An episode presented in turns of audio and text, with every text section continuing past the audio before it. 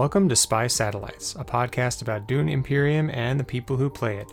I'm your host CJ, and this is Rotation 6, where we're talking about the homebrew leaders dreamed up by the community and implemented in Murphy's Law's mod. So join us for a roundtable discussion focusing on cards, combos, atomics, and everything spice.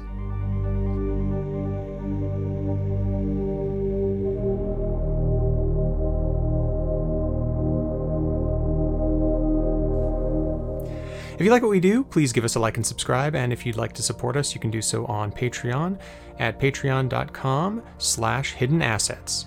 Supporting us helps us continue to produce quality content and gives you access to some pretty awesome perks, including voting for the upcoming podcast topic, like this one. So tell your friends and let us know how we're doing. We're always trying to improve the quality of our content, and we can't do it without you, the listener. And orbiting around Arrakis with me today are two lovely individuals. The first of which is our Water of Life Open Game Master and currently one undefeated in the Canley, Holy Boss. How's it going, guys? It's good to have you here, and uh, let's let's get this going because we got a lot to talk about, right? What about me? oh, I know, I know. Oh, I'm yeah, getting there. shadow. Also returning from the far side of Arrakis is our sedulous Mentat, the one, the only Black Shadow. Feels like the far side of Arrakis. Howdy, all. It has been, it's been busy here. Uh, moving home is, uh, it's it's a lot of work. I don't encourage you to do it as much as you can, especially in the current climate. But it's gone about as well as it can do. Bed turns up tomorrow, um, and uh, once things are settled down, we'll start getting on more with the the Dune content. But it's been it's it's been a busy couple of weeks. Yeah, it has been for me as well. So, but let's get going. So we're going to start here talking about the homebrew leaders and uh, the best ones, the worst ones, and then everything in between. And then we're going to come to some maybe some uh, understanding of what you think are the best balanced leaders for the current leader pool. Let's start with the worst leaders, the ones that you feel are at the bottom of the barrel, the ones that maybe not are the worst in general design, but just the ones that are the most eh. Oh, and by the way, for those of you who who are watching on YouTube, you will have some visual imagery to help you out. Uh, if you are listening on um, the uh, Apple podcast or or any other streaming service, uh, we'll do our best to explain what each of these leaders does because they're somewhat complicated. And uh, and then if you also want to go in and and check out these leaders yourselves, you can also do that with uh, on Murphy's Law's mod uh, by just going into the workshop in TTS and searching for that. Why don't we kick it off? Uh, Black Shadow. Let's let's start off. What, what do you think is is probably the one of the ones of uh, these leaders that you just didn't click with that didn't really work for for you at all? Ones you wanted to talk about here that are I'll try and remember. to try and remember it slightly here. I mean, it has been uh, it's been a few weeks now into it. It's been busy. Um, me and you played I think like about a dozen of these characters or so, and I think Holy Boss covered more or less the rest. Or we, we've seen them all at least in some form or another as we've experimented these over the past few weeks. Um, I think they, I think a lot of them actually been pretty decent. Uh, obviously the, the the beauty of homebrew is obviously you kind of have a bit of a blank slate, and I'm sure uh, if um, uh, Mr. Dennen had gone had managed to find some time to watch any of our homebrew stuff. I'm sure he's probably seen uh, plenty of stuff that he's familiar with. I'm sure his like drafting sessions or with whoever else working out the leaders is probably pretty similar to this. Um, you know, you just kind of throw stuff to the wall and see what sticks. Um, obviously, what has and hasn't worked has changed a bit depending on the. Uh, you know, whoever the expansions are in, some of these leaders, it should be noted, are designed to work with a specific expansion Yep. um, which is not something you should try to do, generally speaking. Um, if you can help it in um, in your design video game stuff, especially with leaders, having ones you can only do certain expansion specifically is, you know, isn't ideal, but it is what it is. Um, so I'm trying to think of my games back here. Um, it's kind of tricky for me though, because I feel like we would. Yeah, if I had to pick one, um, which was a bit of a disappointment, it's probably was Feyd-Rautha for me. Um, we Fade had a Ralpha, fan yeah. of him, um, but it's not because I don't think Feyd-Rautha is actually that bad. I think he's okay. Um, in theory, like on the face of it, he looks pretty good actually. Um, pretty straightforward, pretty simple. Uh, you know, if you gain a victory point on your turn, be it from factions, be it from buying spice, anything that's not a combat, basically, um, you can trash an intrigue in your hand for another one.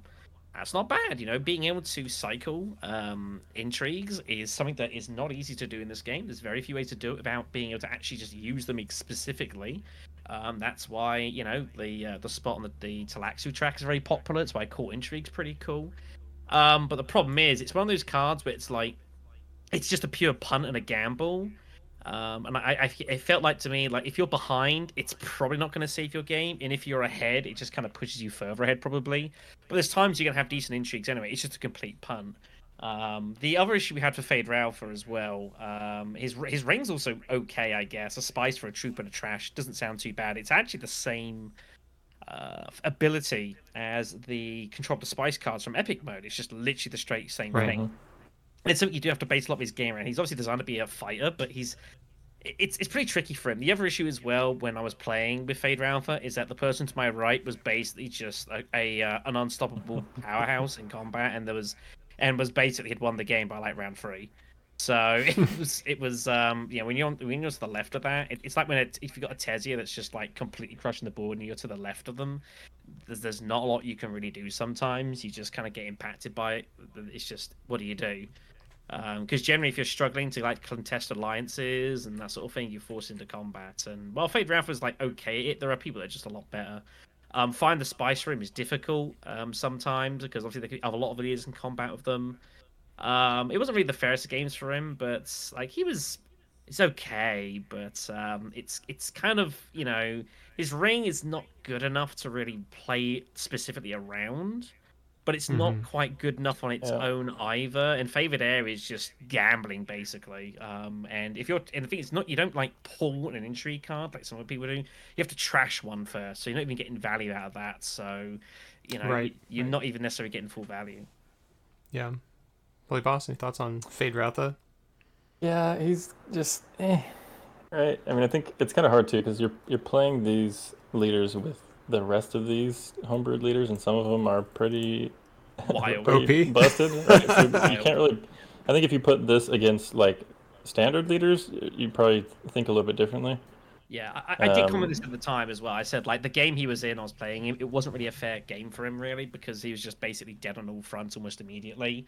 So that did Yeah. kind of. But even like kind of sussing into him, like favorite heir, it, it, it looks a lot better on paper than what I think it actually is. Um, and of course, if Mhm. gain the victory point and you don't have any intrigues in hand, well, you get nothing. Favorite heir is completely useless. So Yeah, there's that as a problem, and there's also if you have good intrigues, it's also uh, Yeah, a 'cause then problem. you so you need to kind of like them, and amass. then- You need to amass them early and get like a couple that you don't want, just to be can't able to like cycle through them, right? Yeah, and if you start Yeah. like, and obviously the thing is, if you start uh, taking points and then not taking the the in, the the swap, then they know you've got a decent intrigue, and they think they'll probably Right. right. game heavily, which means they know you're probably not going to have many more in games. So it, there- there's there's a lot of there's a lot of meta issues, but um, I think as a base point, I think he's fine.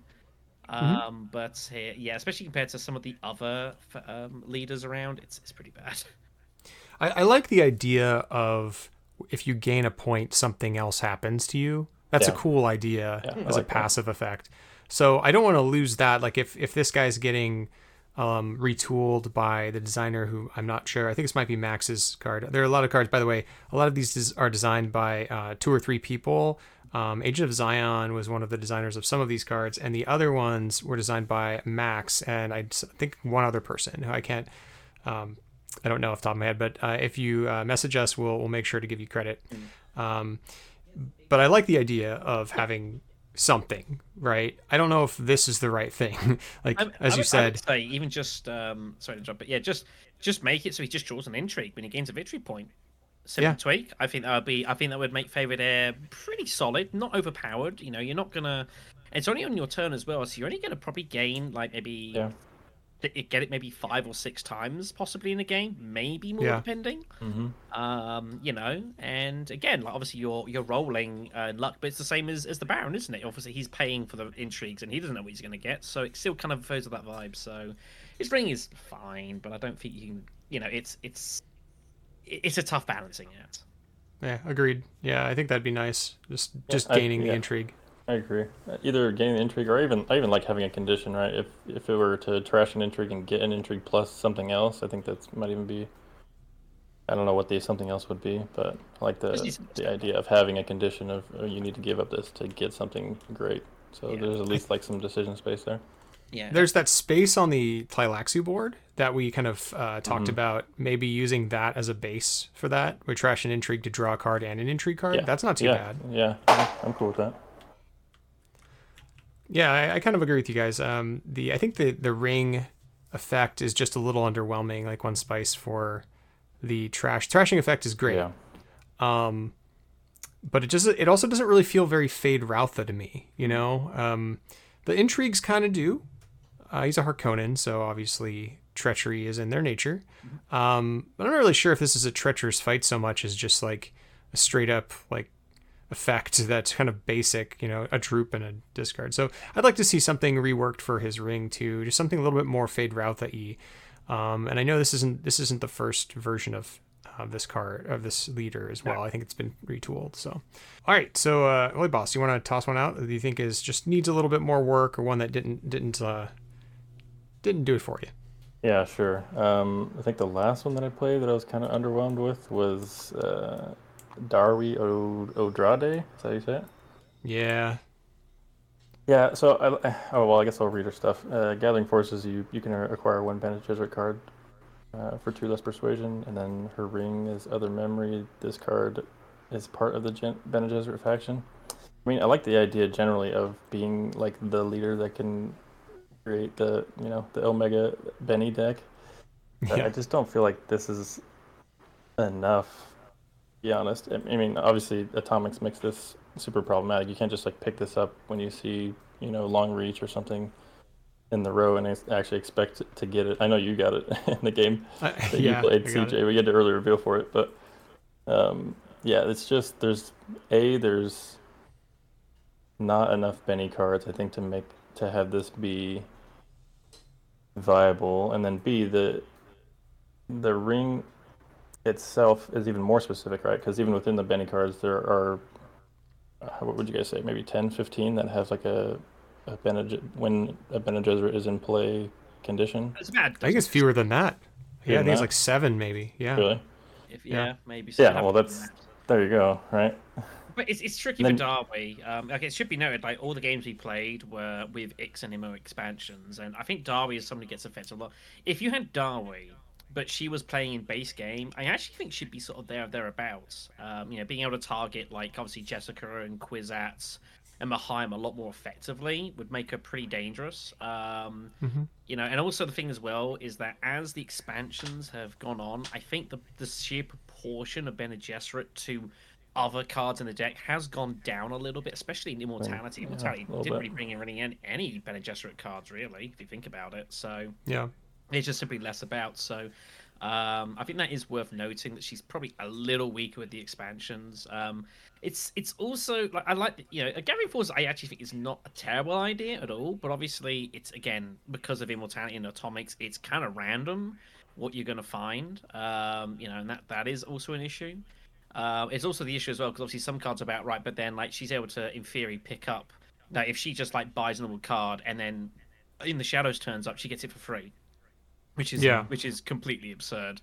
Um, you know, a car that is already heavily undercosted, and she just gets it free of charge without even knowing it was going to turn up. That sort of thing, um, I think, is an issue. Her ring as well. I think while it's it's it's fine. Obviously, the idea is to is to is to make her so she snipes the really big juicy cards. You know, like um, like Mohiam and such, and and Jessica, and kind of obviously using her ring to kind of help enable those more. But again, there aren't that many cards that like have enabling. I mean, it's embedded agent is one I can think of. Only other one I can think of that's on my head would be like um uh, G manipulation. G minute, Yeah, yeah, long reach. So Yeah. and and then, yeah, that's the issue. Like other than that, there just isn't really. There isn't really- Missionaria. th- yeah, missionary, I Mhm. guess. um, but there just isn't. There's not enough cards, I think, to make the ring that valuable. And again, you're also gambling. Like you can see what the first five cards are. You don't know what the rest of the deck's going to be. So if they just don't turn out, you might just basically have a leader who's almost blank. And uh, you know, I, yeah, I, exactly. and one, I think it's okay to have leaders that obviously are more pickable on certain types of boards. You know, like oh, sorry, you'll pick an Ecaz, um, an Armand Ecaz, more likely if like shifting allegiances is out there, um, or guild bankers is out there. You know, those those free cost cards you can get there. This is like the real extreme end of that, and I think it's probably a little too far for. Um, you, know, you don't want to make leaders so heavily specialized that you just pick them when like it's really good for them, and then you just never touch them. Don't quite fit for me. I agree. Yeah, I think this one needs probably the most work in a couple of areas. I don't really like the Gathering Forces reveal turn effect of two uh, two less persuasion. Um, there are already a lot of things that do that. There's a board space in the base game that does that. You know, I mean, in the in in both All- all games of that them, does yeah, it. them, yeah. Yeah, and the the ring is just a non-effect most of the time, um, which kind of is a bummer. As also thematically, and I'm going to be the theme guy today because I love talking about theme in this game. Someone's got to be. Yeah, is that Someone's got um, to know the Dune Lord. You, you would know more As- we do, so. no worries. Uh, so I mean, the fact that it's like a gathering of all Bene Gesserits doesn't make a lot of sense for the lore. Um, because the Bene Gesserit were notoriously involved in every aspect of Empire, and they weren't all clustered together. In fact, they'd go long dis- long times without seeing another um, Bene Gesserit um, initiate or whatever. Um, so I like the idea of gathering of them all. It just doesn't really work. Um, it also is, is really easy to deny this effect, Yeah. you know. Um, and then again, as you said, it's kind of a blank leader. It's a cool idea. It's a really cool idea, and I'm glad it's it's here to get us talking about it. But um, I'd be more interested in seeing a sort of diversification of different tags with this leader, like maybe a leader that um, had different effects based on different types of tags you played, for instance. Almost like a like a like a mini um uh what's it called the the other Benny card, the infiltrates. Y- yeah, the yeah, hmm yeah, uh, whatever it is called. You know, Web of Power. That's the one. Obviously, Web of Power gets buffed more depending on like what factions you've hit. So maybe yeah, maybe it's uh, like if you graft it with. But then you don't want to go down that path. But yeah, something like that would be also idea. I also want to make a quick note before we carry on as well. Like we obviously joke slightly about like the thematics, but I think thematics is, is actually pretty important, and I don't think it should be ignored. You know. This is how you know your leaders. Um, there's there's only a few things that you can do with these pieces of card to kind of give them identity. Uh, one is Yeah. obviously the image you provide, and obviously knowing who what they are, but the, ha- what effects they do and the kind of things they do does make a big difference. You know, why do you think the Beast is the Warlord, the Baron's your intrigue guy, um, you know, Ilban's your moneymaker, that sort of thing? Like it all plays into kind of that that uh, the character, um, and it all is important, so it should not be ignored. All right. Yeah, I think Uh, I'm gonna I'm not sure Oh, how how else you would get this if this is what you're going for, trying to get the Benny leader going. I mean, the I think the ring is weak enough where you can literally put it in the in the passive, and it's still not an, a busted passive. Just say that like you always have a Benny Gen- Jesuit card in play. Yeah. So to, to me, that's and, and I don't even know if that would be. Um, I don't even know if that would be great, but it, yeah, I just think between the two of them, it, it's just you just don't have enough, and it's too and it's too high rolly. I shouldn't say it's too high rolly. It's high variance. High and variance. Situational, the- too yeah, the, the situations where it is good are, are so slim that yeah, it's just not worth the risk, especially Yep. with the atomics. All right, Master Waff. Master Waff is my pick for one of the weirder um, leaders that I think is a cool idea, but just doesn't work for me.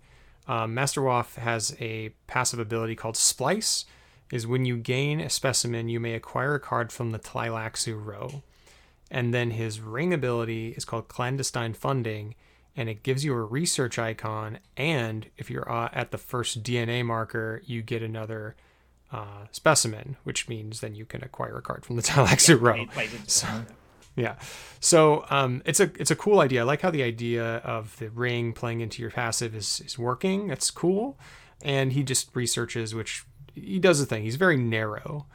Um, there's a couple things that I don't really like about this, and I think that the is, is something that Black Shadow said is that this is so specific to immortality. This could not be played with Ix only and and base game or base game. Yeah. So I that's one of the main problems I have with it, and I think that those things need to be taken into consideration when designing these because I'd like to play a leader with anything. I'd like them to work with anything.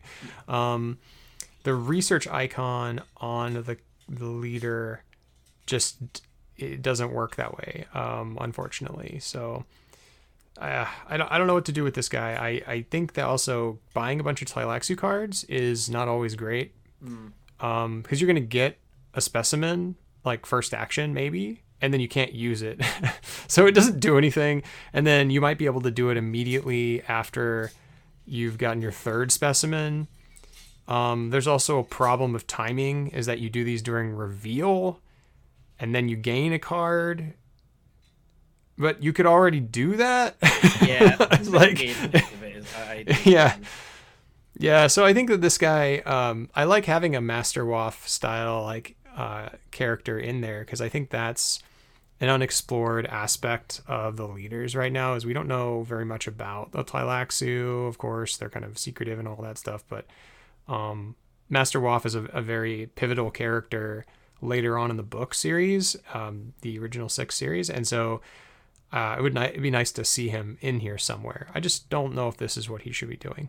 I think this falls into the same trap of what we just said on the last card. Like, unfortunately, this is a, this is a leader as designed where, um, if the Tleilaxu has like Ghola and you know like uh, scientific breakthrough or that sort mm-hmm. of thing, you know those pretty decent three or four specimen cards, you're gonna pick Master Waff. And if the Tleilaxu has in the tanks, um, and you know something else that's not very very highly desirable in the game, then you just don't pick him. Um, mm-hmm. and that's no good. Uh, you know, there, there's it when you make someone so specific and so narrow, um, you're basically forcing them to only be picked when it's really advantageous to do so, um, because otherwise you just disadvantage yourself for no good reason. Uh, which is kind of I think what was the what was the problem uh, that we had uh, with it. Um, I think as well as abilities again like the fact his rain plays into his uh, his his general passive, which is good, and I think that's definitely something you should try and look to do. Uh, it's it's not it's not very remarkable. Um, it's not particularly interesting. Uh, obviously, the idea of Master Waff is you're getting these specimens, so you can like obviously look to chase like, the, the, the second Tleilaxu point a lot more reliably by just cashing yeah. in for for beetles or maybe like get some on the side passive uh, troop generation like maybe some mm-hmm. sneaky uh, reclaim forces get some troops into your garrison so you can send them out unexpectedly there's some cool stuff that he could do um, but it's it's I don't know it, it's it is a little underwhelming but I think as a base point it's it's fine but it is it's a little too narrow and I think that's just the that is the issue yeah um, yeah. I'd like to see maybe some some of these guys, some of the Tleilaxu, doing something with the um, Landsraad icon because they are they're sort of outcast from the Landsraad, though they have representation, a, a minor amount of representation. They do show up at the Landsraad, try to make a scene or call out people, things like that. I'd like to see something tweaked to work with that icon. Um, anyway, go ahead, go ahead, Zach. No, I was I was just gonna say probably more of the same. I think this. I think I think being narrow is okay. It's just that at some point it's a little bit. There's some point where it is too narrow, right? Like you'd say, Ecaz is, is relatively narrow in whatever the, the leaders that we have to actually pick from. When you have with three costs out there, he becomes a lot better, but that's fine, right? Um, I think this one's just so so specific, and I think the passive honestly is just a wash. Like I think his ring is I think his ring's probably great. I haven't played with it, and, yeah. and I'm only going I mean, off yeah, of kind of theory here. Fine, yeah. I got nothing against it, but his passive is like it's either really good at the beginning of the game, or it's not really doing anything. Um, you know, in theory, if you could get obviously the idea being that if you can obviously get the first genetic marker, and then you can start picking up cards from the Tleilaxu row and putting them on top of your deck, yeah. Um, that's that's the whole idea. But again, by yeah. that point, the the opening card or two are probably already cycled, or they already weren't good to begin with. In which case, you probably didn't pick him. So at that mm-hmm. point, it's kind of guesswork unless you like go absolutely all in on research and you just rush it immediately. Um, but then I don't know. It's it, Ellsworth is fine, I guess, but it's it's nothing to write home about. Yeah. All right. I have one more I want to throw in here as the somewhat most disappointing of these guys, and that's Miles Teg. Um, I know we've talked about him, we've seen him played. Poor Miles, um, one of the main characters in the fifth book, uh, doesn't do very much. His limited prescience effect lets you look at the top of the Imperium duck at any time and acquire it as though it were in the Imperium row. This is a neat effect, um, but that's about it. Then hyper meta metabolism. Hyper metabolism. Say it uh, a ring effect. Yeah, yeah. It makes me put the accent on a weird spot. Um, you may trash a card in play to take another turn immediately after this one. Again, for me, this is a neat effect. I don't know how good these. Like I've seen them not be used very much at all, and that's that's I think the problem for me. I believe I took on Miles, and I took him on specifically because I play Paul Atreides a lot, and I looked at them and I felt like seeing obviously it, this is kind of in the vein of Paul Atreides, especially with the prescience ability. Um, yeah. And I think I noted at the time that um, these abilities, while they are cool, they are just way too niche to really ever get a ton of value out of. Um, being the top card of the deck, Enquirer, is is not actually the worst. You effectively have a six co- a six card um kind of field and like you know that that's kind of neat i guess um although i did find myself forgetting that i could acquire the top deck not just looking at it on metabolism though it's like there aren't that many situations where it's you want to play two actions one after the other. There's very few, you know, unless you're going Yeah. to like, um, you know, like uh, instead of shipping, and then take Mentat, or if you need to get hold of Spy so that you can get to Heighliner before someone else does, that sort of thing. Um, But the problem is, there's so many ways to infiltrate spaces now that the ability, I think the power to take two turns back, unless you're going specifically for like High Council or Mentat, or for something really specific like a tech maybe. Other than that, it's just not really that advantageous, and you have to draw your ring. Um, you have to play your ring and then trap something in play, which odds are Is usually your ring. it's going to be your ring. Yeah. Yeah, exactly. So that is that is kind of the problem there. So they're, they're nice abilities. I like the idea of limit prescience, but it's it's just it, it they're they're too niche, and that was what I found. Especially again, having played a lot of Paul, um, I feel like was a, a decent authority on that. Nice ideas. Um, I think they are cool, and in the right spots, those can be really really good but they're just so random and rare, and you have no control really. Like you can't really set up for hypermetabolism realistically.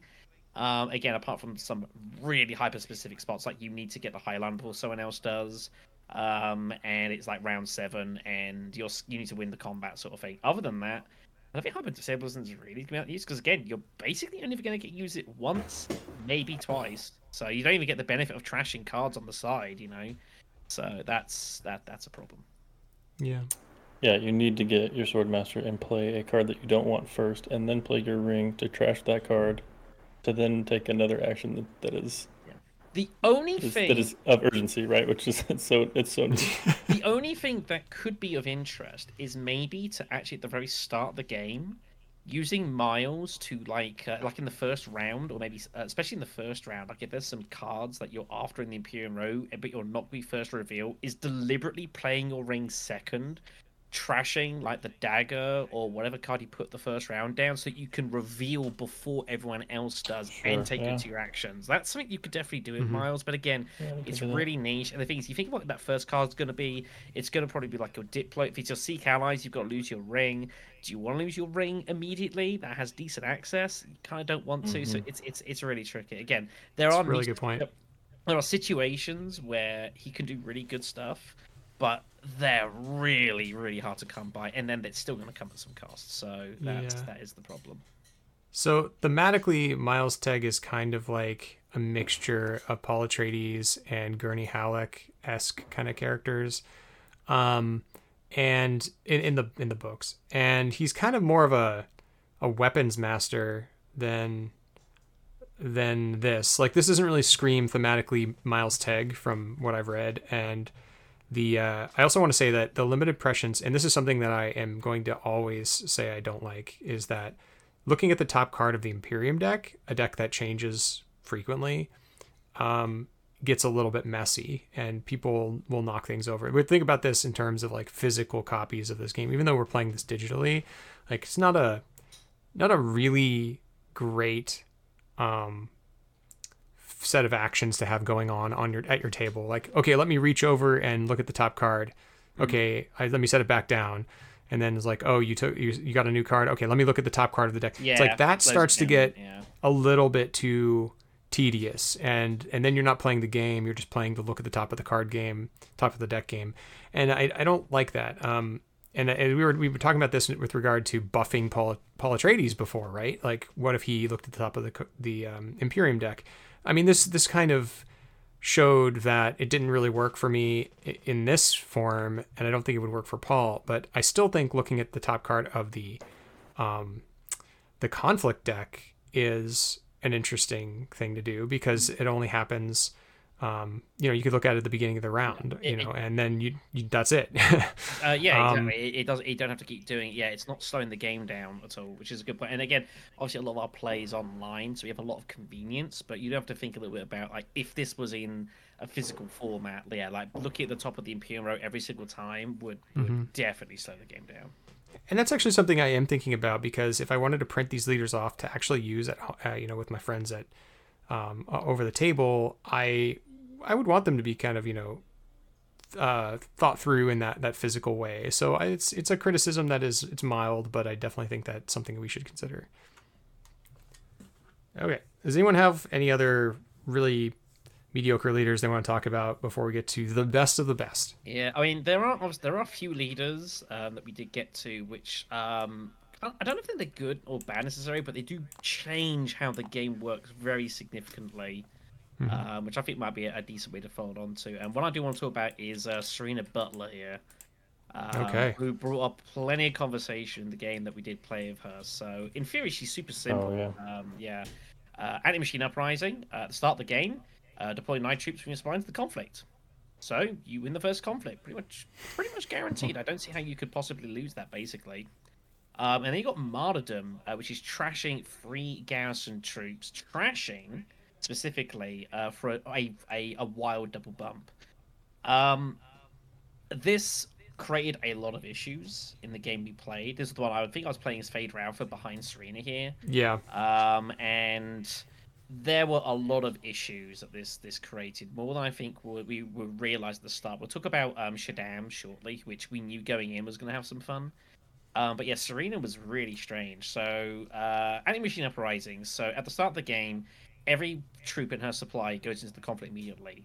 Um, now there are some downsides. Obviously, it means you can't get any hold of any specimens in the uh, in the Tleilaxu track, which if you're not playing as Immortality, you don't care about because it doesn't matter. You can't get any negotiators, but it's basically not really relevant in the first turn almost ever. Um, the problem is, is it means that she's guaranteed the first point, which kind of perverts the game a bit because she insta wins it. So if it's a victory point, she just gets a point for just choosing Serena Butler, which is not great. Um, and it also means that basically, what is anyone's doing with all their troops? It kind of messes with the game a lot. The other issue as well, um, and I raised this at the time, is martyrdom with the Rise of Victor expansion is completely busted um, and not workable. um, putting Yeah. it politely. Um, the, there is a reason that getting hold of a wild double bump, there are so few of them, and it's so hard to get them. Specifically, you've got shifting allegiances, which you have to drop an influence somewhere and pay spies, and you have to have the card. You've got um, Grand Vision, the combat at the end of the game. Uh, you have got uh, Demand Respect, which you have to win a combat and then pay spies for. It's really hard to get it, and the whole the, the reason it's perverts is because, of course, if you have a wild double bump and it is completely unstoppable, no one can start playing your ring. What you're you going to do? You're just going to put it down somewhere and take double bump with shipping on the Spacing Guild and just get instant access to shipping round one, and no one can stop you. That is just it, it doesn't work. It completely breaks the game. Um, and it's just it, it messes with everything way too much. If she was in the base game, I actually think it wouldn't be that bad because obviously once you start trashing those troops, that's pretty bad. Because again, the base game there's a lot of points that are generated via conflict, uh, because there isn't many to gain elsewhere. So conflict becomes pretty, you know, a lot of effort gets sunk to that pretty late on and that would impact that. But yeah, unfortunately, because instead of shipping exists, having uh, martyrdom is just it doesn't work. There's there it cannot exist. You cannot have anyone have the ability to get a, a effectively a free double bump first action when shipping exists. Um, Yep. and that's that's just the that's and tails of it. I, I don't. There is nothing else to be said there. It just doesn't work. Yeah, I 100% agree. The my, my big problem with this leader, besides the fact that it is busted, the effect is too strong, um, is that it funnels you into playing exactly the same way in every game. Yeah. Um, and, and there's no wiggle room. You're going to be winning all of the alliances, or at least three out of four alliances, most likely. I think we saw in that game three out of four alliances were taken.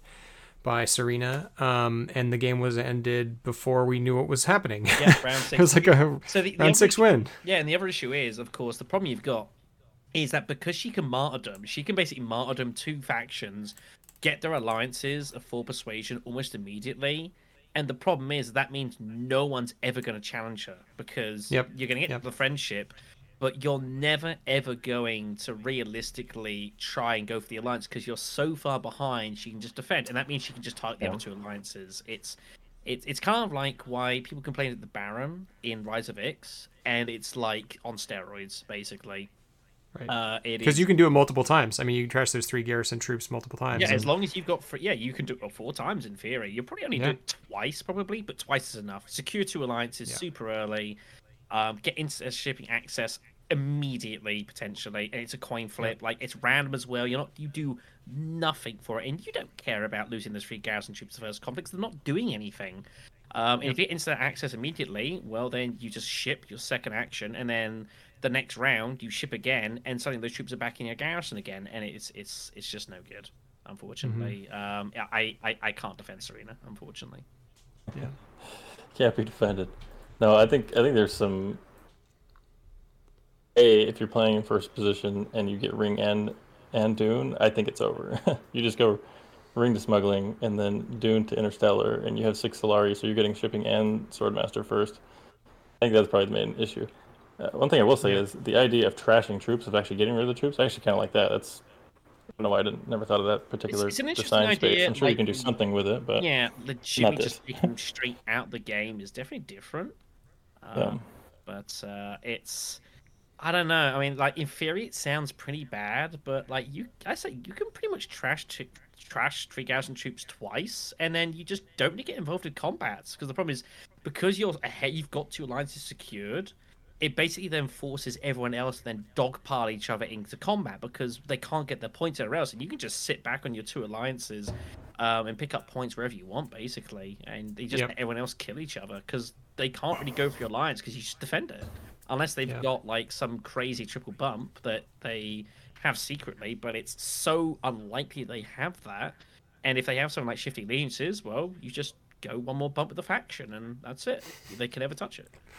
Yeah, and and as um, Holy Boss was just saying, like getting round one access to Interstellar means you're effectively getting three bumps by round two, which is kind of crazy. And the thing is, Yeah. because you're getting it immediately, like no one is going to cut you off for at least what probably another couple of rounds, unless the Yeah. whole rest of the table specifically colludes Less- to let the person to your Yeah. right get into the shipping, which but you have to, just- right?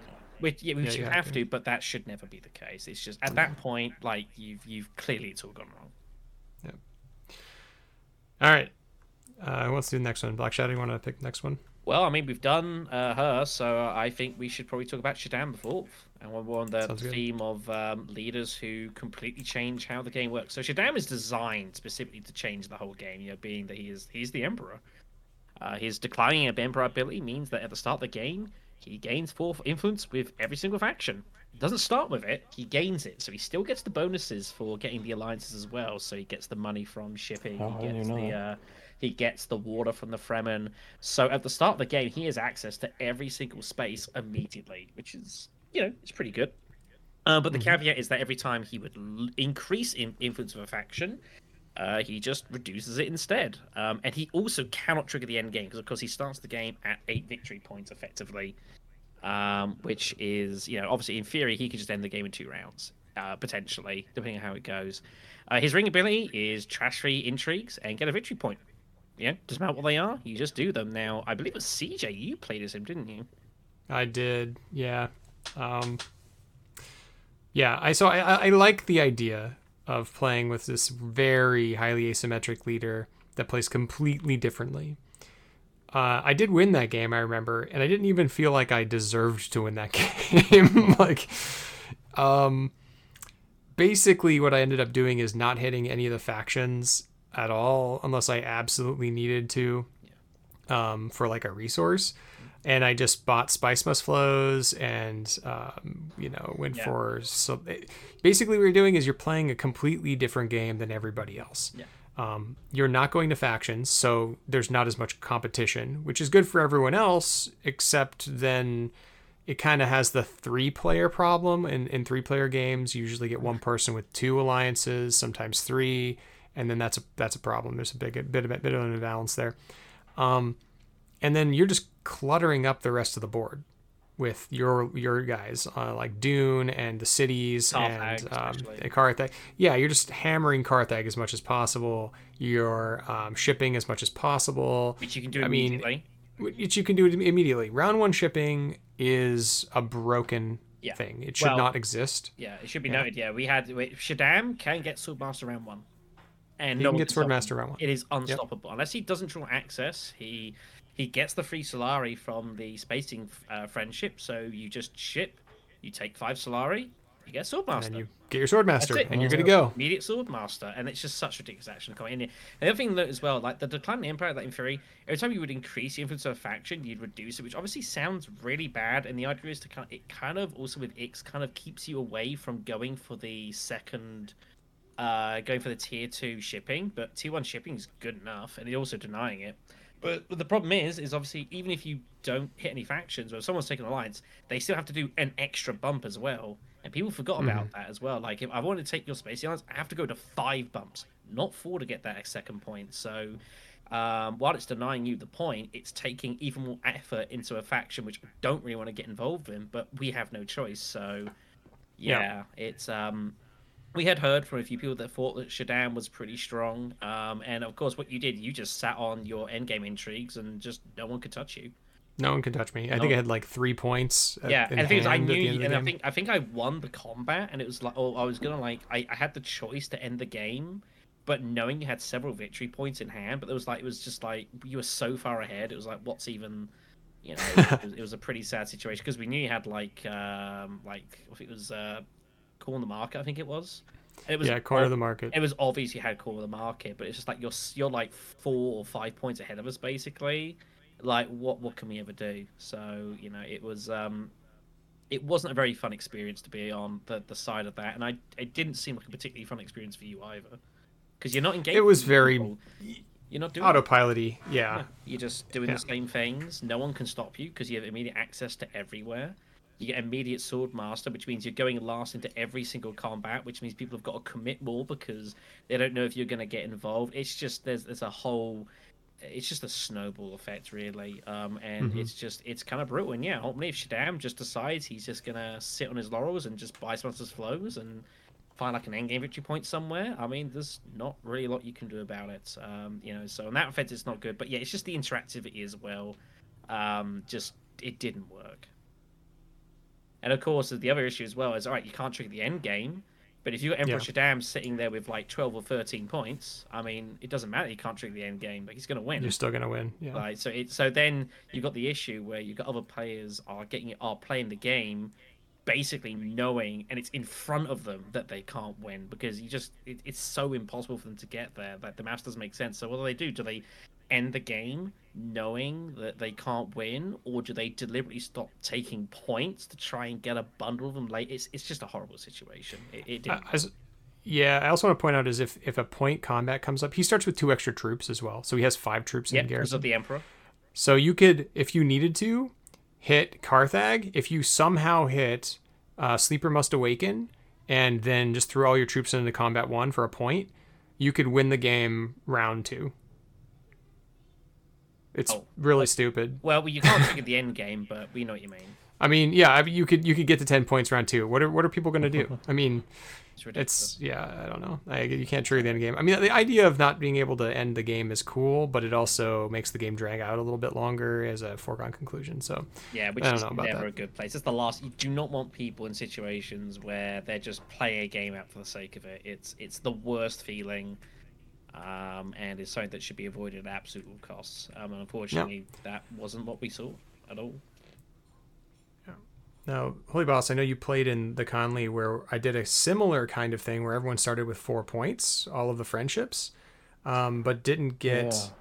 Uh, there just weren't any points there. You just started with extra points, and then you couldn't. Um, uh, there were only alliances to take, and so it was a very similar effect where uh, everyone was trying to scrap for alliances, um, but that that just it was a different kind of effect, right? Everyone could do their own thing, and um, the game they could still play the game. They weren't playing around some sort of um, I don't know weird end game effect. Uh, I don't know. How did you feel about that versus this card? To be honest, that was a long time ago. I'm trying to, I'm trying to remember that game. It's okay. I remember that it was. I mean, it was equals, right? So there's. If you do something crazy, if you're doing it crazy for everyone, then it's not really essentially an issue, right? It just makes you just makes you adapt. But I mean, this I won't say too much that you guys haven't said. Um, I respect the attempt f- for like extreme as- asymmetry here. I totally love the the go at it, but I think it's he he went for it for sure. It's a tough uh, tough thing to pull off. It's interesting. and- I mean, problem is as well, it's the value of any point that no one can take away from you is just so huge. Just like I say, he's just got to get expelled courtiers probably a couple of times, and he's probably won the game. And plus, buying a couple of Yeah. spices flows, like that's just four hard points that no one can take away from him. Like that's Yeah. it's uh, it's it's yeah, it's really bro. And again, it coupled the fact that he's got sword, he can get sword master immediately, virtually every single game. Um, he gets shipping access immediately, uh, immediately, immediately. Uh, yeah, it's it's probably the irony is he's probably his best counter is Serena because obviously they're both just completely crazy. but that yeah. that's not really a good situation to say. So you know, I, I get the idea. I like the you know, of having someone who's got like a huge advantage, but in theory gets weaker as the game goes on. But the problem is he just doesn't really get weaker, or if he does get weaker, the the offset is um, basically irrelevant. All right, Holy Boss, what do you think is the next best leader, the the top of the top of the best that okay, we're want to going to the top of the top now. Yeah. Well, Shaddam and Serena are kind of, you know, they're pretty special pretty case. good. Special case, Busted. completely yeah. Okay. the king, which is why I want to bring them up.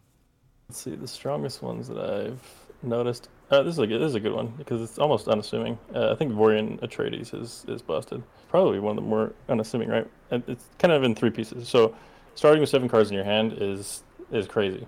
Like I think crazy crazier than most people might think. Because a obviously you have a good chance to get a crazy card turn one, but not just that. You're guaranteed to cycle two cards back into your hand for round two. So not only you're gonna get a crazy card round one, you have a pretty good likelihood to well a you're cycling your deck no matter what but you have a pretty good likelihood that you're actually going to pull it into your hand turn two and that's that's crazy um if if i just off the bat or we're talking about rebalancing i'd probably turn that to six. And the two extra two extra troops and garrison seems kind of small maybe but that's that's even i mean there's a pretty common case where around usually around like three or around four garrisons are, are pretty emptied because people went after the first two combats maybe the first three usually the first two. And just those two just those two troops oftentimes are going to mean you just go to city space and throw three in and grab a grab a free or a relatively free combat. So that's I think that's big as well. And then you talk about the um, his ring, which it costs it costs a decent amount. I think a spice and a, and a discard is definitely not nothing. But then getting getting your third action is, I mean, yeah, we talk talk a lot about action compression or just number of actions. Just getting yourself an extra action, probably what four times maybe on average. yeah. I mean, it gets you like extra eight eight extra actions and seven extra actions. Yeah. Sure. Yeah. There are, I- I there just- are a fair amount of um, there's a fair amount of combat space in the game. Not a ton, um, but there's a fair amount. Yeah, what is there? One, two, all the cities, like all ten. the mining, uh, your two, your two Fremen and the Highlander, I guess. I think it definitely so makes him 10. able. To, he can. He's able to like really heavily chase after the Fremen because obviously you can put an agent down and then take it back from say like still suits. And then Hardy Warriors, something like that. But obviously, his idea is like he's meant to like obviously get the last say in combat, which makes him pretty dangerous. And yeah, being able to recall agent Very. is pretty good. Uh, the issue, only issue is obviously having to discard a card. So you're basically having to in a sense, almost pay two cards to recall the agent. Obviously, you're ring while you're doing something. You have to discard something, so you've got to be a bit careful. It means it's it's kind of hard for him to buy Spice Must Flows. I don't think he's overly strong. I think he's fine enough. Like there are times where Survivor can get kind of ridiculous, um, but I, I I don't personally feel he's like overly overly crazy. I Ju- think- I just think as a- the- to I think clarify- the seven cards in hand part is is the most egregious. I think it's even more egregious than than the Seven ring. cards in his hand Yeah. at, a, at the start of the game is very great. I mean, it's only the first time, um, but Yeah, but is you pretty can't. strong. You think of it on top of it as well. You you almost can't have a bad hand trying to think. Yeah. The likelihood of you not having diplos or not having yellows, which I think are the most important parts. He's gonna have. He's gonna have It's like he- zero. wherever he is on the board. Like he's. Um, I mean, fun if it's not too far from. I said at the time it wasn't far from like one of the suggestions CJ had for fourth place. You know, just give let him draw a sixth card. Um, Yeah. to sort of that sort of thing. But it is definitely over there. Like it's it's pretty good. It means if there's like a, a five, six, or even a seven value card on the round on the uh, on the row, you can target that. Also, Survivor, if you can combine that with a couple of cards of unload effects, that's crazy. I mean, that's Yeah. the strength of of um of Vorian Atreides. If you can pick up like um in the shadows or boundless um or or, or Or any like any water card peddler, any of or them. water, water peddler, yeah, especially water peddler, you can just basically hit hardy warriors infinitely. Um, yeah, that's the strength of him. Like being able to have having a ring with a discard ability is innately really powerful because it lets these decent cards suddenly they get even stronger, and it's just the action compression is nuts. And it is Yeah, notable. I- a lot of the, the things we're going to say later on, like you know, it's why there's there's a tech that lets you discard a card just to draw a card because obviously you compare it with unloading stuff. Really Can I can I step in here for just a Yeah, yeah, second? go. I, I just want to Mhm. clarify because I don't think we, we fully s- explained what the ring does. Oh, I think we said it gives an extra action, but what it actually does is you pay um, a spice and discard a card to recall one of your agents from a combat space. So slightly different than just getting an extra action. It does do that. Um, and you did mention the combat space, but I just wanted to clarify for the Yeah, listeners and, out there. and even if you're like just taking the agent off of like Carthag, I mean, it's it's not a big downside. And of course, if you've got another action, just go Do to it Car- again. Just go to Carthag Yeah, again. You know, um, you know, go to, go to Arrakeen or something. You know, just cycle through your deck. There, there- there's a lot of cool things. You know, uh, maybe hit a second mining spot to pick up some spare spice that someone else can claim. There's there's a lot of cool things you can do. And that's why I mentioned. I think that paired with the Fremen specifically is ultra dangerous. If you can pick up a couple of Fremen cards, you know, like um, especially if immortality, Yes. if you can get hold of contamination, I mean that's pretty absurd. Um, yeah, and that's that is potentially hugely strong. You just keep hitting these factions, and then he can obviously go to like uh, let's say get selective a lot more often as well. Not selective, uh, research station stuff like that. There's a lot of potential for him to roll really well, but I, um, you know, and the seven card start is definitely really strong. But I don't think he's quite on the level as some of the other leaders that we encountered. But there's, there's a lot of potential there. He, he's very unassuming. Like it doesn't look a lot on the card, but once you start getting into the meat of what he could do, uh, there is a lot of lot of cool stuff. I, I think his ring is abusable. Um, so I think that is something that should probably be looked at. Uh, I also agree with, I agree with you, uh, Holy Boss, that seven cards is one too many. I think if you start with six cards, that's still unique enough, and maybe just one extra troop, four troops, an extra card. That's good enough, man. That's a lot. Um, then we can work on um, fixing that ring a little bit. Like, I don't know, like it's it's a cool effect, but and it is it's a couple turns. It's like three times you'll probably do it, right? It's like It's When- not that bad. When it high rolls, it's it's completely absurd. I mean, that's yeah, and he's going to get it again because of the seven extra cards. I mean, that's so if you curve if you curve that, sorry, if you curb that a little bit, um, I think it's more reasonable. But that this is, I think, yeah, he's close for me. I think he's a good, he's a cool leader. It's a cool effect. Uh, I'd like to see it like tweaked back a little bit just to bring it in line with some of the other um, more moderate leaders. All right. Um, so we've talked about one, two, three, four, five, six, seven leaders. That's pretty good. Um, let's move on to Duke Mutelli. So sorry, that's not. No, we wanted to do. I want to do Duke Mutelli, Alright. um, not because he's busted, but simply because I think he has um, a couple things we've been talking about together as uh, interesting effects, cool effects, um, and he shares some of the the downsides of some of the other cards we've been talking about. So I'm taking a little little uh, detour here from the busted of the busted cards uh, for Duke Mutelli. So this guy, uh, his house Mutelli, he's a pampered co- consumer. it's kind of funny. Uh, his effect is anytime you visit a desert board space or a triangle board space, you may discard a card to draw a card before doing any other actions. And then his ring effect is Envied Riches, which is pay two spice, acquire a card that costs five or less to the top of your deck.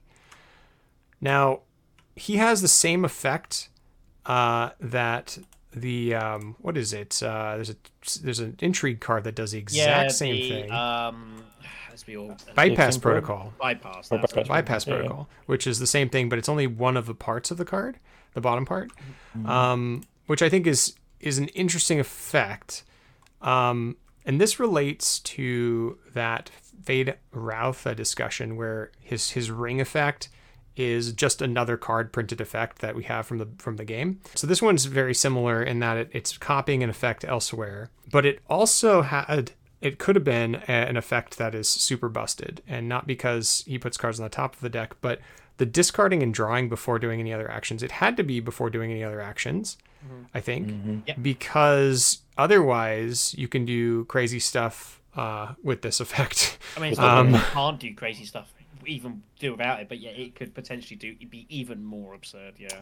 He actually he actually changed it. He didn't he didn't he didn't have that uh, specification before, and then people were just buying cards and, and cycling them into their hands immediately. Which I again, that's that's the the power of him is like let's immediately buy a card. Oh, I went to a desert space. Well, I'll just draw that card. Yep.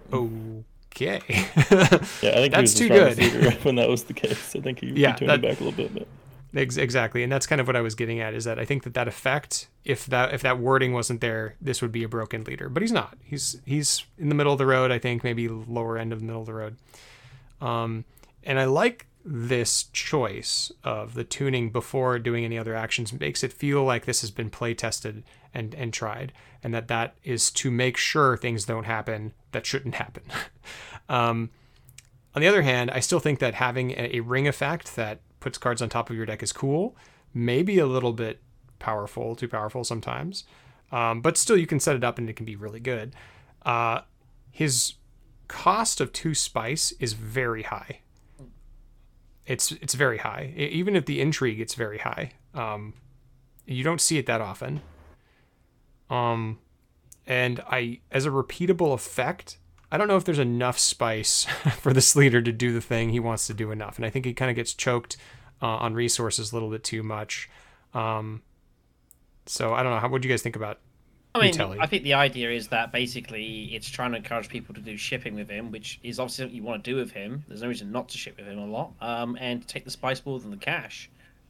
Um, I think is mm-hmm. the idea. My only thing is obviously it's a five cost though. You have to obviously bear in mind, especially the, the expansions now, that um, the level of power of some of these five strength cards. Mm-hmm. There's a reason yeah. why people will build up five persuasion and then hit the atomics and just roll and roll some dice because like there are some five costers, even some four costers, which are just completely crazy. I mean, you know, Duke Vitelli in theory could like pinch, uh, could go like Arcane in theory, um, you know, and like get hold of Web of Power and just draw it into his hand immediately, um, and just have mm-hmm. like a mm-hmm. passive pump steal lines. Like there, there is again there's a lot of chance, and again it's it's it's pretty good. But yeah, uh, being able to again discard and draw. I mean, even so, like it's just good for deck cycling. I mean, you just go shipping. You just play experimentation. You discard a dagger, and you just draw another card. You just see your cards again. You know, just just passive, passive deck cycling. It's it's really strong. So, uh, my only issue with Duke is like it's it's nice, but it doesn't. I mean, it's kind of tricky. It doesn't feel particularly inspired, although I would mm-hmm. argue that I guess there's only so many things that you can do in this game before you just start running out of ideas. That's why you do see some of the. That's um, fair. Some of the sort of weirder and lesser seen effects kind of getting incorporated into leaders. I think I, I'm okay with that. There's only so many different things you can do. I mean, to be fair, in a situation, I mean, you look at some of the uh, uh, the leaders um, like like in the French, and like they have so much tech. It's like someone's re- trying to rewrite the Bible. And the problem is, is once you've got that much text and the comp- the, the mechanics are that complicated, you can't lose the point. The idea of these is to be fairly short, fairly sharp, which I think is probably worth it. So while it's not the most exciting ability, like there is a, an inherent efficiency to it. It's pretty decent. You know, picking up some strong cards and then passively trying to see them sooner um, is definitely fine. Um, and I, I, guess I prefer it to some of these these other ones, which are kind of ridiculous. And uh, like you feel like you've got to sit there for ten minutes reading the the ability for you. At least you know what it's doing. So like, he's fine. He's not exciting, really. There are definitely much more mm-hmm. exciting and and, and uh, dynamic leaders out on the uh, the boards that can be played with, and he, he isn't one of those. But I guess that's fine. Not everyone gets to be interesting. That's true. Um, and as a, I, I don't know the lore behind Mutelli. Actually, he's one of the same thing with Vorian. I, I mean, maybe I read about him. I don't remember. uh, or Mutelli. Um, so I don't have much to add about that. But I'd say like there's a couple things regarding when uh, for for designers of these leaders is that Uh, you have to make sure that you get your templating close to right or the words you're using close to right. So actions before doing any other actions in this game, you take two act two different types of actions. You take a reveal turn uh, when you play an agent, or you take a um, an agent turn or a reveal turn. Um, an action isn't really a term used in this game. yeah, that's true. You've got to be very specific language, otherwise yeah. you create loopholes. Um, and then stuff starts getting abused pretty heavily, um, which right, is, uh, right. you know, it's not something like it's not people doing it like out of malice or spite, but if you do leave these holes around, like uh, people will, but especially with us, we in this we play so many games. You have some of these completely crazy niche cases of where language doesn't quite and technically allows something, but it's you know these things will come up. So yeah, yeah, it's, yeah. it's, it's a tough business um, getting to the minutiae of it, and it's something that I think only experience and time teaches you, I guess. Um, right. So it should it should just be effects, like the the term that the the rulebook uses is effects. Like all of those are, are rewards. They're effects that you can do in any, or, any order you want. Um, as it's, it's yeah, it's it's easy to fix those things. And then same thing with Feyd, fade route that has a kind of templating thing. It's like when you you may do a thing that's already a may effect, so it's kind of redundant. Um, if you gain any points on your turn, you may do the thing. You know, the, you know what I mean? It's it's like that's already a may effect, the arrow. yeah, exactly. So we, we, have an arrow. Yeah, exactly. So yeah. So yeah, it's useful resource. A little redundant. Anyway, all right, moving on. Oh, real, real quick, let me get a, let me get a piece of this.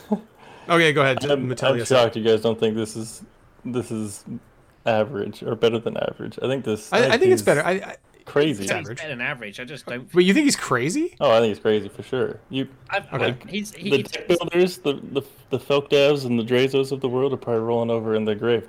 You you grab I'm cards saying... and then you see them probably twice as much as you normally would, right? Any any Imperium row with a crazy card on it, like you're just you're gonna see it literally at least twice more than most players yeah. would, unless I, you're like think, the, the, the, general just cycling of it to any triangle space, like that's really strong. Like I don't, yeah, it's don't say it's not, but it's only yeah. as strong as, as as as you make use of it.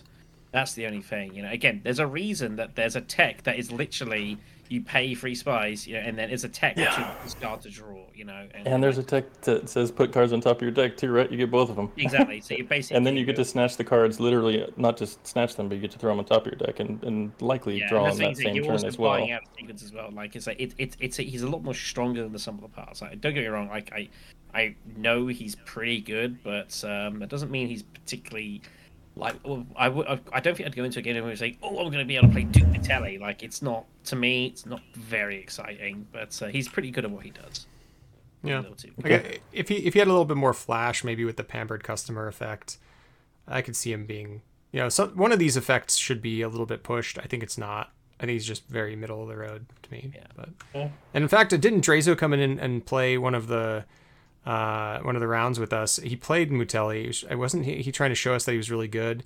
It ended up not being very good. So I don't know. well, if you don't have crazy cards show to, to snatch, then yeah, of course. Exactly. There, no, some, no, I think there's some variance, of course, but I think I think he did. He think he had some pretty good cards, and I think it just didn't work out. Like he, he got blocked on a lot of spice, and um, yeah, it doesn't That's do that much. It's, the thing is, if you if he's in the game and there's good cards out, like even if you can't stop him taking the cards, you stop him getting the spice in the first place, and you know, and again, because of the power of experimentation, it's like if it was Rise of Ix, it'd be a different story because people do not want to go to the spy spaces because Dune Desert Planet is a bad card.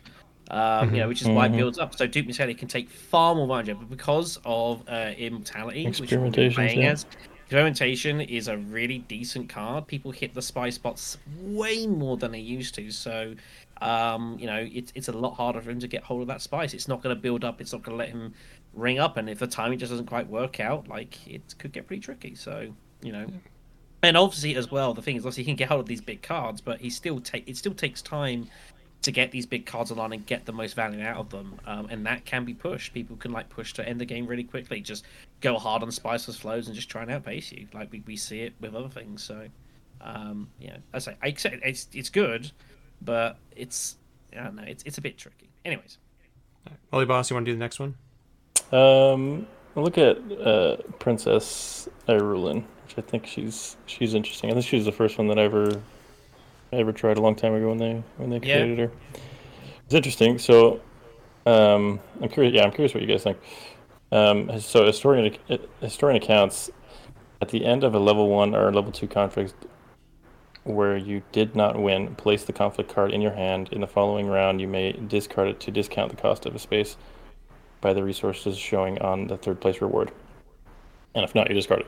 So most of the time, you're limping early game, um, and then you get to snatch them for it's usually either one one spice or two Solari, right? Which is really good. This is a free Mentat for it might get you over the threshold to get like an early selective breeding. Um, and I also, I mean, I don't know how you feel about this, CJ, but I don't know how else you could you could make a ability that captures some sort of historian or capturing the past type flavor, right? Other than like keeping track of a of a, a past combat, which I thought I thought I think it's kind of cool. Yeah. Um, no, I think it is cool. And then you have the usurp uh, ring, where basically pay one um, Solar to use the agent box of, of any card in the Imperium row, which I think is crazy good. I think Usurp is undervalued just because it's overcost. Mm, yeah. Um, the effect itself, I think, is actually crazy good. If you go through just random five cards over and over, you're going to usually find at least at least one that's solid, and sometimes you find some broken ones. I mean, Gurney comes to mind, Jessica. Um, power plays, stuff like that, anything like that. Power plays, yeah, it means you have to trash your ring, but yeah. Irulan, of course, but yeah, it's um, it's similar idea. But yeah, for you, so so Irulan was a strange. I think Lanny played um Irulan in yeah, the game. He did. I remember seeing. I was in that game. And I remember commenting about Irulan.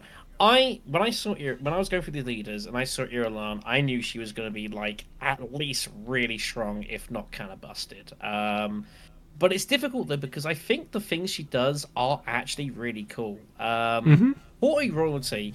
I think um, people's mileage will vary significantly about um, mimic style abilities, uh, whether it's the whether it's the Imperium row, whether it's Scytale, I think it was, who can mimic other leaders' rings, sort of thing. I personally think that in most games there is a place for that sort of leader. Um, you know, again, I talk about like uh, Twilight Imperium Four, and you've got the uh, like the um, the I never remember their name. There's a race of that. There's loads of games where there's something which has a mimic ability or something else. I mean, we've got it in this game already with Ghola, obviously, who mimics the Eurasian box. Um, and right. I think Haughty Royalty, it's cool because I think it encourages diversity and it encourages players like kind of keeping on the row and kind of being able to think outside the box and develop uh, unusual paths and getting hold of things they wouldn't expect. But I will say, like for one Solari, way too cheap there it's it's completely ridiculous. It's got to be, I think, at least two, maybe even three Solari uh, potentially. Maybe three's a bit much, but one Solari is, is way too cheap. But I think using the uh, the action of the row of a card in the row, I think is cool. I also don't think it's that abusable in that I think when in the game it was voiced well, you could potentially get that you know you could um, use the same card two or three times in the row, but I think if a card has got that much value in the row, I think someone's either going to buy it or with immortality they're going to atomics it. Um, I think is the thing. Um, so mm. I, I, I think you know if it's like a firm grip, for example, like someone's going to buy that. I mean, uh, most of the decent, there are not many cards which have a really decent agent action box, which someone's not going to buy very. Which aren't great. Yeah. There's well, a, apart from the really expensive ones. Um, so yes, but it did happen in our game. But it did happen in the game, which, which shows the other side of it. Let's say Haughty Royalty is is definitely it's too cheap. There's no question about it. Historians account is the other interesting one. I think historians accounts is a really cool idea, but it is probably too strong because it's just basically it's passive resource generation for virtually no cost. Yep. Um, and there's a reason that like there are very few leaders. I mean, the only leader that technically can kind of make passive generation is a laser. Ilesa. Is a laser yeah. Ecaz, and she has mm-hmm. the quote downside unquote that she's at least got to put the card down prior and use it. Um, and if you can't use it, you get nothing. Um, but yeah, you just mm-hmm. go in, you just limp a troop somewhere. There's a million places you can do that, and you just get the the resources free, and that just rockets up really quickly. Um, but the problem with it is, I think it's a cool idea, but it's too strong. But I have no earthly idea how you could make this weak without it not doing what it does. So you're kind of forced to go down some sort of rework, I think. Ultimately, yeah. Uh, which I think is where it is. Like I like the idea of historian accounts, um, but unfortunately, I think it's it is just too strong. Um, it allows you to jump too many queues um, and especially like mentats and getting a Swordmaster before you should do, or you know that just that one spice like that could be the difference between a Heighliner and not a Heighliner, stuff like that, like round like the end of the turn six conflict sort of thing. Um, yeah, yeah. So yeah, it, it, it's tricky. Like I like her. I think I like the ability she has, but they are probably from what we saw, they were too strong. Um, Royalty you could at least make more expensive um, but then it's like, what do you do? Do you like make it that she can only use like she maybe she has a token? Um, so like if she uses a card on the Imperium row, she puts the token down, which prevent means if she she has to use a different card next time she plays a ring, so you can't just spam the same ability. It's something that I don't think is too. I'm trying to think of things that you could do again, like in real life, which don't make it too complicated. I think something like that would not be too just just a token. You say, right, I'm going to play on. I'm going to use this card's ability. You put the token down the row, and that means the next time you use a ring, if your token's still on that card, you can't touch it. You have to do something else. I think that might be a not a bad balance. It's so it's hard to put that in text, though, right? That's, it's I mean, it's extremely hard to put this yeah. in text. But that's the best yeah, so, think of. So it's it's kind of. So, so what I would say is first of all, I think that the ring effect is way too way too good. Yeah. Um, it it's with atomics, it's even better because you can fish for an effect you want, and then it becomes like, what if you graft, uh, Ghola to your ring? yeah, it's, it's, it's, like, it, it what? Does, it does encourage just fishing, and sometimes you just get lucky. Like sometimes someone like just just buys a card, like reveals earlier than you was expecting, and just peels a card off for you. Uh, it definitely encourages going mental a lot of with with Irulan. So, you know, so if if it's a rubbish row, pay Mentat, make sure you're last to act and keep your ring in hand so someone peels off some good cards for you. It definitely encourages that. There's no question about it. It's, it's strong. Like it's it is way too strong as it is. I'm not gonna debate that it isn't. But I just think I, I just think the ability to use the agent actions of the Imperial I, I think is I like that too much to want to get rid of it. So you have to find a way to make it more expensive. I don't know. I maybe make it a spice perhaps Maybe that's a better way of ah. doing it. Um, maybe you know, maybe make it like yeah. a, a, spice and a discard or something. You know, there, there are ways of doing. It. I, I just I wouldn't want to lose that. I think it's cool, um, but trying to find the right sort of price is kind is a tricky tricky task. But I think it should be preserved if possible. Maybe you maybe you trash an intrigue, and pay something. Um, like the idea of being haughty royalty is you're being very pu- being very public um, you're getting rid of intrigue. you're getting rid of that sort of secrecy, I guess. Um, I don't know. Uh, just thematically weird. But Historian Accounts is one of the coolest thematic effects, I think, besides maybe, um, you know, Shaddam's, I think, is thematically cool. Yeah. Uh, Irulan's is awesome in terms of its what it's trying to tell, the story it's trying to tell. And I think that that is really cool. Yeah. Um, I think it's the implementation of the card, the use of the card is uh, as a discount is kind of a problem for me.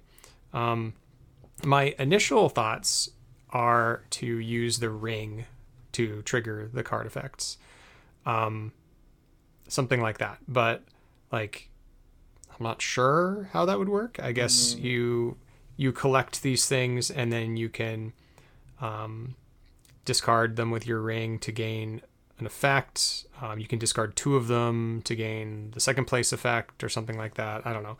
Yeah. Mm. I'm not exactly sure how that would work, but the based on the design of the original leaders, if you look at all the original leaders, they kind of have like a couple things going for them. Either they have a one-time effect and a very like you know a one-time strong effect or something like that, mm. and then a kind of you know good middle of the road kind of effect, um, or they have something that is very powerful that happens only a couple times. Um, so like final delivery for Yuna Moritani, very strong, costs a lot, and gets you a bump, which is I think why it costs so much, right? The the troop and the and the spice is irrelevant to this situation, but her smuggling operation feeds into the ring, right? Um, Memnon, kind of the same kind of thing. If you had to change the spice into Solari, um, Oriana, more or less the same kind of thing, right? Her ring feeds into her spice addict effect. Like that. That's kind of where we're going here. And like I like that idea as long as they're not like um, on rails.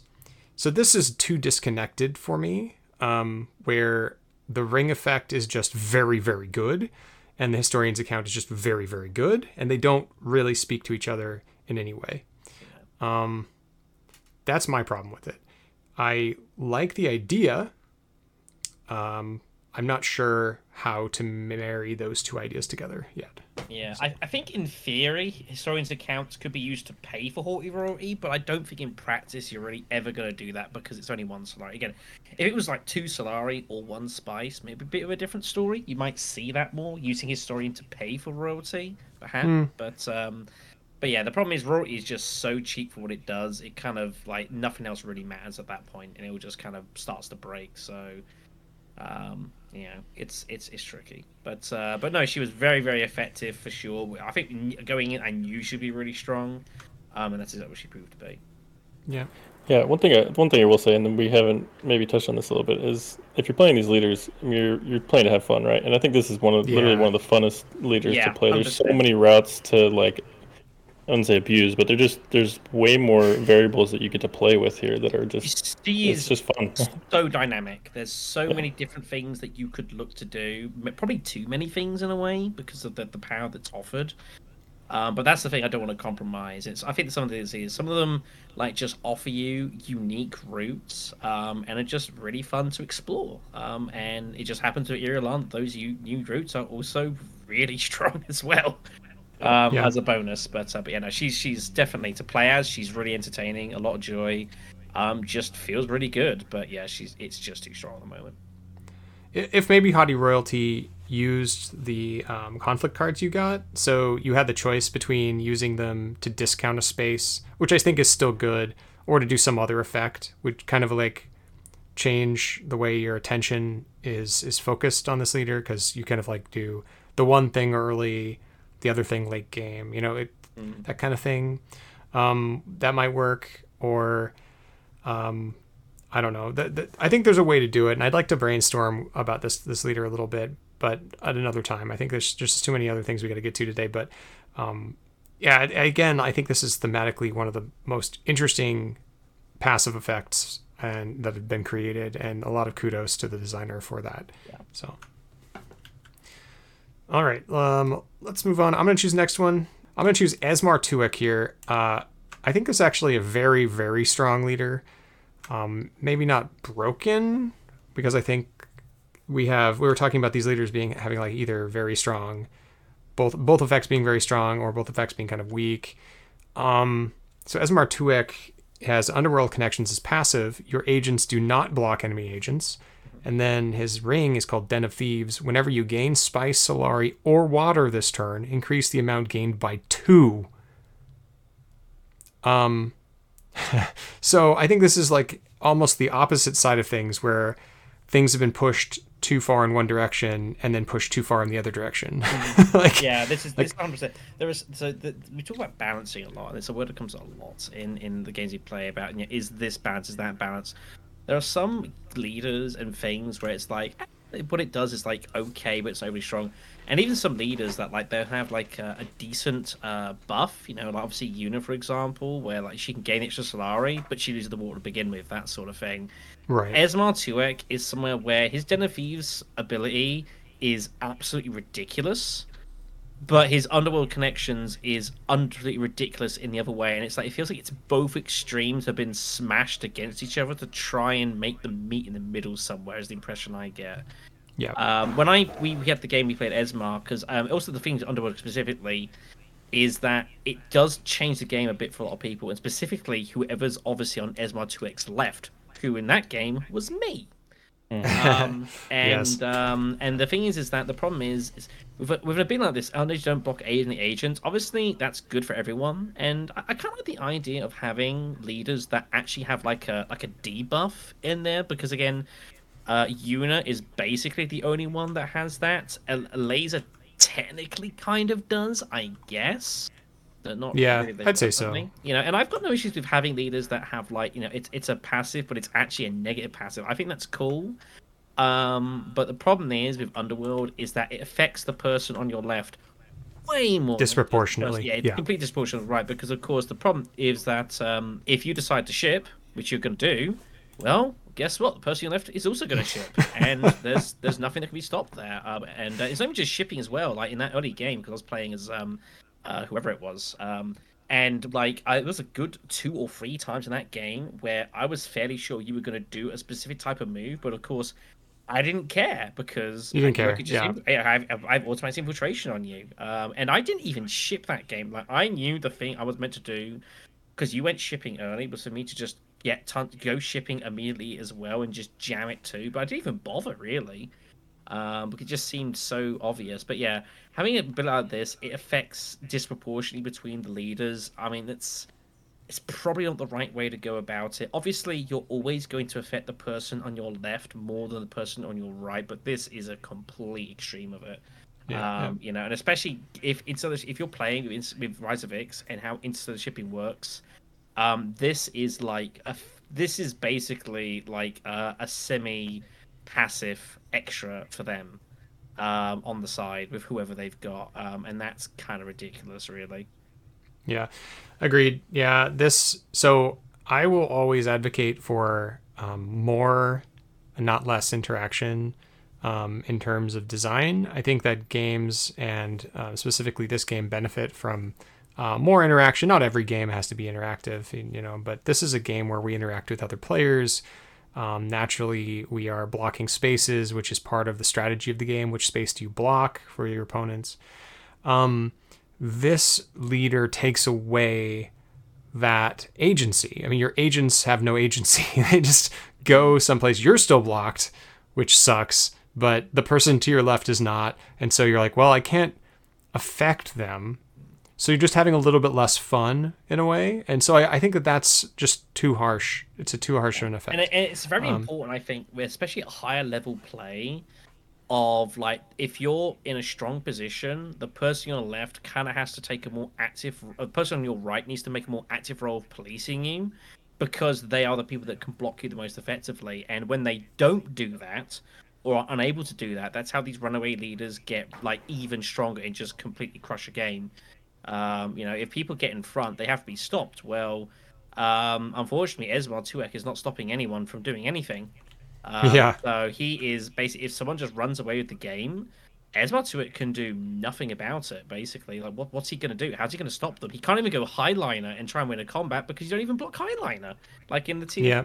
late tiers, and and that is something that you noticed as well, didn't you? And that was a real yeah problem. it was it was a bit of a bummer yeah so i mean yeah the the other side of the coin here is that the den of thieves effect is essentially yuna's passive on a ring but it's one more and it's for everything It should, I mean, so it should, it should not be what? ignored. like going to Sietch Tabr with with that ring. Yeah, is for- for free water. Free water Yeah. is, especially in Immortality, is completely freaking absurd. But it's insane yeah and it was insane the game i played i don't know if i won that game with esmar i think i was you- i think i well, did You nearly did. I was playing. Oh, as it was very ring, close. and I should have won it like in six rounds, and I had the mother of all stall outs. oh that's right that's right Now that was a good game Oh, um I just. Yeah. So he also has a pass a, a path to Swordmaster round two, which I think is fine. But shipping like in the second space for him, like smuggling, you get three Solari. like what? if you happen to ship down with him, uh, with a smuggling, you're gonna get That's eight Solari. eight Solari with one action. Uh, that's not fair. Also, he can just Actually, no, it'd be get more every than tech. because you get it's whenever you gain uh, the Solari, so you get both. Yeah, it's three plus seven. It's ten. You get three plus seven, you get ten cash, Oh my god. which is pretty pretty good. That's decent. yeah yeah that's that's pretty good um anyway that's just way too too pushed like I, I think the idea of getting one more of a thing is fine um like whenever you gain spice this turn increase the amount gained by one that's fine i mean if you just want to like copy paste uh yuna's passive and put it on his passive and then start there i think that's okay but then now we have to rebalance that a little bit you know if I had to speculate, I get the impression with Esmar Tuek is that the uh, and this is pure speculation. I have no idea. I feel like the the designer wanted to have the the don't block effect specifically, and then tried to design a ring that balanced it. If that makes. Oh, you think sense. you did the other way around? Yeah, I, I, I, think agree. so. I, I, it feels to me like Den of Thieves was kind of like made um, that that was made after though they really want to get underworlding. So they thought it was a really cool idea, which it kind of is a cool idea. Um, but the problem is it's such a negative debuff weirdly that they made this like really strong ring weirdly, and we're like, Mhm. well, if you've got really bad and really good, like that's balanced, right? And that's the impression I get. Pure rampant speculation, but Yeah, uh, that, that's kind of how it felt to me. Yeah, no, I'm, I'm, yeah, I'm with you guys. I think I like the idea of having a, a negative effect somewhere, and then you just balance it with a, a great effect to kind of even even things out. But specifically because this helps one player out of out of the table more than others, I, I don't Yeah. see a way to really pull it off. Um, and then yeah, the ring. There's just so many outs with this ring. Obviously, yeah, Tensolar, Tensolar for grappling smuggling, a bit busted there. Um, even just going Hagga turn one for four spice. If you get in That's on what one the turn one, yeah, if you get on the turn one that has another spice or two, you can get five or six spice on by the end of turn one. That's crazy. You just grab Yeah, Holtzman or Shuttle Could- Fleet, and you're, Exactly. you're good to go. your your banner is another source of Solari or Spice, and so if you Oh, own you're that right. too, you also get extra stuff from that top, plus two. It's Yeah. like what? Yeah. That's so crazy. Yeah, he, yeah, it's crazy. Obviously, three water Anyway. is, nuts too. He just kind of sets you up for the next two or three rounds. But yeah, yeah. oh, So- kid. no worries, no worries. Um, yeah, so anyway, that's all I have to say about Esmar. I think he just needs to be completely redesigned. I like the idea of increasing the amount gained. Um, I don't know if the ring's the correct way to do that. Uh, I think it doesn't really say smuggler to me. Like if we're gonna go with like what Esmar Tuek is supposed to be, he's supposed to be working with the the Fremen uh, as a liaison between the Fremen and the Spacing Guild, kind of. So like, like there's there's a lot going on there that hasn't really been explored, and I think that that could be brought to bear on this card a little bit more. I, th- I think the ring it just feels a bit clumsy, doesn't it? That's, It that's, does, yeah. That's the, the that's not me being harsh. That's kind of the, the, the best way. in the right. It just feels like a bit of a clumsy way. Like it, it would be a lot more refined and a bit prettier than what it is. Yeah, it's a it's a good idea. I mean, I like again, we're not trying to be harsh on these guys. I think that they're they're all very well. Yeah. Like, well, well, I mean, we need to deliver and- critique, um, and some Yeah, of might be greater than others. You know, we've got to call it as we Yeah. see it. So, um, Yeah. you know, it's it's fine, but yeah, it, it I think rather than trying to adjust its values, I think probably there there must be a, a more fresher idea that can probably be implemented. That'd be like, oh, that's pretty neat, and then use Esmar for it. I, honestly, I don't. I don't hate. I think I'm a little less. I think plus two is just one too many. I think if you put plus one on any of these, and remember, it's only a ring, right? It's not like you're just getting it every time you do it. The, Like, the, you the know, like is that anytime if you get just that. plus one, then it's like then the the the it, it- the issue is it's not just the ring; it's the fact that Underworld affects whoever's to your left way Yeah, more than it that's- affects that's your right. problematic. I'm with you That- there for sure. That's the problem, Yeah. I think. Um, Yeah, and I- that, yeah. Again, we should address it. yeah. I I think if you just made it gained one with the ring, it'd be fine. And then Mhm. we'd need to rebalance that passive effect so that Yeah, it made more sense. I think, and yeah, but I, I don't mind the plus like a plus one for a ring. I think that's a totally fine effect. Like his ring's strong, cool. yep. Like it happens three times a game, cool. Now we need something else that kind of like works with that a little bit. Yeah. So, and I don't know if, if it was going to be like a trading effect or you know uh, swapping resources around or something else like some, something that makes him exciting. Um, I would totally be on board, and he'd be probably one of my favorites. So There's he's got, there's got to be a more dynamic solution to it rather than just get an extra one. Yeah. I think I think there's another Esmar or two that's in French that has some of that stuff that you're talking about about trading resources or something. So maybe there's something in there to pick from. But Thank you all for listening to our Homebrew Leader episode. We'll be back with part two soon. Uh, we're not done talking about all of these leaders, there's more to go. So stick around, give us a thumbs up, like, and subscribe. Tell us about how you feel about these leaders, if you've tried them, if you've looked at them, and we'll see you on the next one. Take care.